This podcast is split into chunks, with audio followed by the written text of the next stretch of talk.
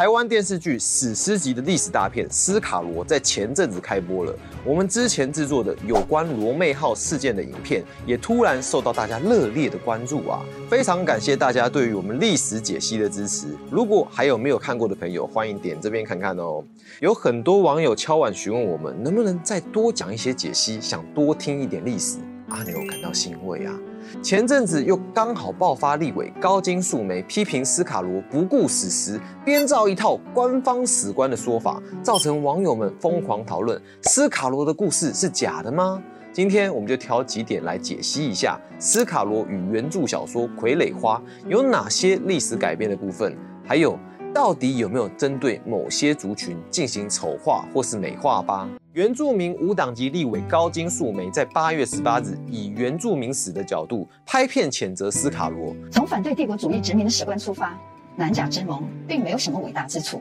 为了要强调你想要登上国际舞台，让世界看到台湾，就能够无视原住民族签了合约之后所付出的重大牺牲代价吗？从高金委员的影片来看，他应该是希望政府多关注原住民的历史议题。而历史呈现角度多由原住民的立场作为根基，有关这个方面，斯卡罗终于有塑造出从原住民的视角来看待整个事件的眼镜。不过高金委员有点出了一个重要问题，那就是在影视呈现上，原住民往往都是野蛮的形象，像是二骨头因为吴康仁饰演的平埔族人水仔，在其背后呛虾，再加上开枪。而愤怒的带领族人架住水仔，所幸水仔及时退缩屈服，以及卓吉堵制定的训令，才化解了冲突。不过，这样莽撞的情形似乎把原住民定位为莽撞的野性形象，这所谓印象塑造的问题，也值得剧组以及未来要拍摄原住民史诗议题的朋友们可以多点思考，因为很多时候啊。刻板印象是不自觉深烙在心里而不自知的。高金委员所提到，原住民签了合约之后所付出的重大牺牲代价，指他认为美国领事李先德还有斯卡罗大统领卓基笃签订的南甲之盟，只不过是美国作为殖民帝国的另类侵略手段罢了。同时，也以美国西部扩张期间与印第安人之间签署和平协议之后违约入侵的历史经验来反思台湾的情形。南甲之盟真的没有用吗？就历史学的立场而言，最重要的思路在于，历史是不能假设的，因为每一场历史事件发生的人事、时地、物都不同，所以啊，会造就出独一无二的历史。就南甲之盟的签署缘由来看，是因为罗妹号事件的爆发，促使美军入侵台湾，并被当时狼教大统领卓吉笃率军击退，让当时逐渐成为霸权的美国望之却步。只好跟狼教签署谈和，签署南甲之盟。就高金委员的立场，李先德跟卓吉鲁的约定，只不过是美国过去一贯的计策罢了。等待时机成熟以后，就会再度入侵，夺取原住民的土地。因此，委员认为南甲之盟在他主张的反帝国主义殖民史观来看是没有什么意义的。但事实上，南甲之盟签订以后，确实是有它实质意义的。后续也和平的，没有发生外国人无缘无故被杀的事件。而大家认为的背叛者李先德，历史上是个台湾通，在不想管事的清官跟台湾人原住民之间商谈，最后是因为和美国上司闹矛盾，转而跳槽到日本阵营，换了上司也就换边站了，才为了日本利益提出台湾东部无主论，支持日本出兵东台湾，影响了之后的八瑶湾事件与牡丹社事件的爆发。所以，就历史事实来看呢，南甲之盟并没有让美国占到任何便宜，也不是使南台湾陷入日军战火的关键因素。关键签订人跳槽也不是因为它，反而南甲之盟的签订可以说是台湾史上颇具意义的历史事件。一方面算是台湾第一个国际条约以外，也确实解决了美军还有斯卡罗人之间的矛盾。美国也确实没对狼教武装进攻。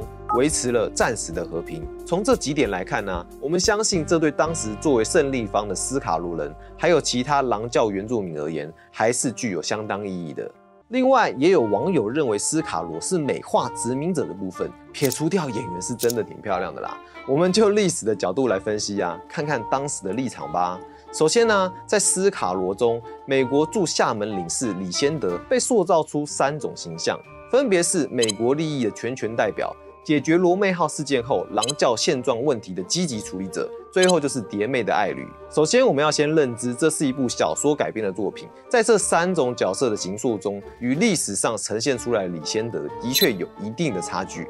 原著者陈耀昌医师也在明视的专访当中表示，在原著中他是参考李先德日记，并对文献空洞进行想象与修补。傀儡花的时空范围只写到一八六七年，环绕在罗妹号事件到南甲之盟期间，所以并没有针对后续事件详细的描述，也就无法将李先德的完整面貌呈现在小说当中。尤其是他萌生掌握南台湾，还有渴望成为狼教总督的政治野心。不过就影视呈现而言呢，可能因为有更多时间画面描述外国人的视角，所以造成了美化的感受。当李先德告诉蝶妹还有刘明灯要建立文明秩序，或是对学西方礼仪的汉人说。你回去以后就可以对你的妻子儿女说你变成文明人的言论，让人认为是不是在美化洋人、丑化汉人及原住民，刻意营造白人的高级感呢？这些看似在美化外国人的桥段，其实是跟当时欧美流行的意识形态有关。十九世纪时，因为工业革命的发展，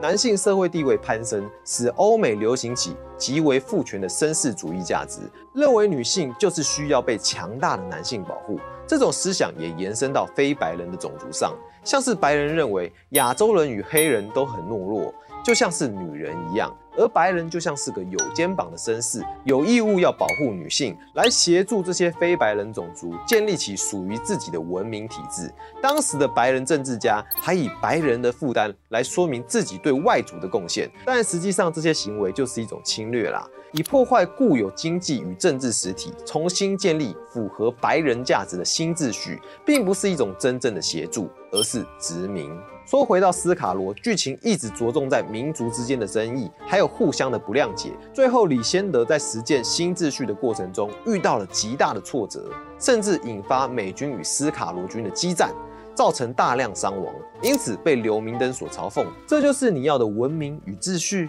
所以，就我们认为，在小说与影剧中，并没有把李先德特别美化或是英雄化，而是从另外一种视角出发来诉说这个时代的故事。毕竟，在历史现场的当下，没有人知道下一秒会发生什么事，自己的想法未来会有什么改变。如果要忠于历史，就不该以李先德在未来的行为与思路来思考剧情中的他该怎么行事。毕竟，这个时候的他都还不知道嘛。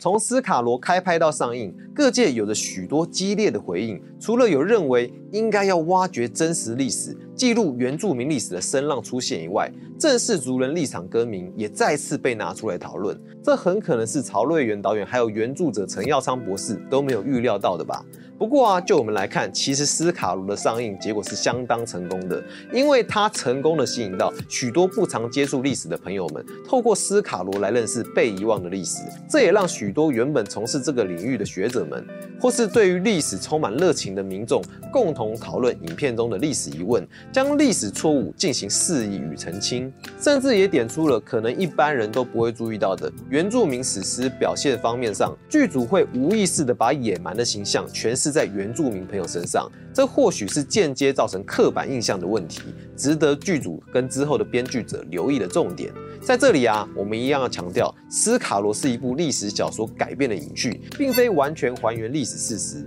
但导演跟原作者在剧情的呈现当中，更希望表现出当时台湾岛上的人们在面临大事件的反应，还有族群间的挣扎，更加强调人性的刻画，以及台湾在国际局势下的何去何从。就像你不会去计较匈奴其实不是花木兰灭的一样嘛。研究历史背景以外啊，有一些部分就当故事看看就好了嘛。说到这里，老样子有几个问题想跟大家聊一聊。一，在斯卡罗上映以后，大家集中在历史方面的争议很多。你认为影剧中还有哪些历史桥段是跟真实有落差的呢？二，李先德渴望建立新文明秩序的想法，在历史上也间接反映出欧美人当时的价值观哦。那么今天的欧美大国中还有这样的思维吗？三，你认为斯卡罗或是赛德克巴莱等相关作品有没有让你透过轻松的影剧电影？更加了解原住民的历史故事呢？好，那今天的影片就到这里为止喽。欢迎您帮我们把影片分享出去，让更多人知道斯卡罗背后的历史故事吧。一起成为一个 better man。我们下次见喽，拜拜。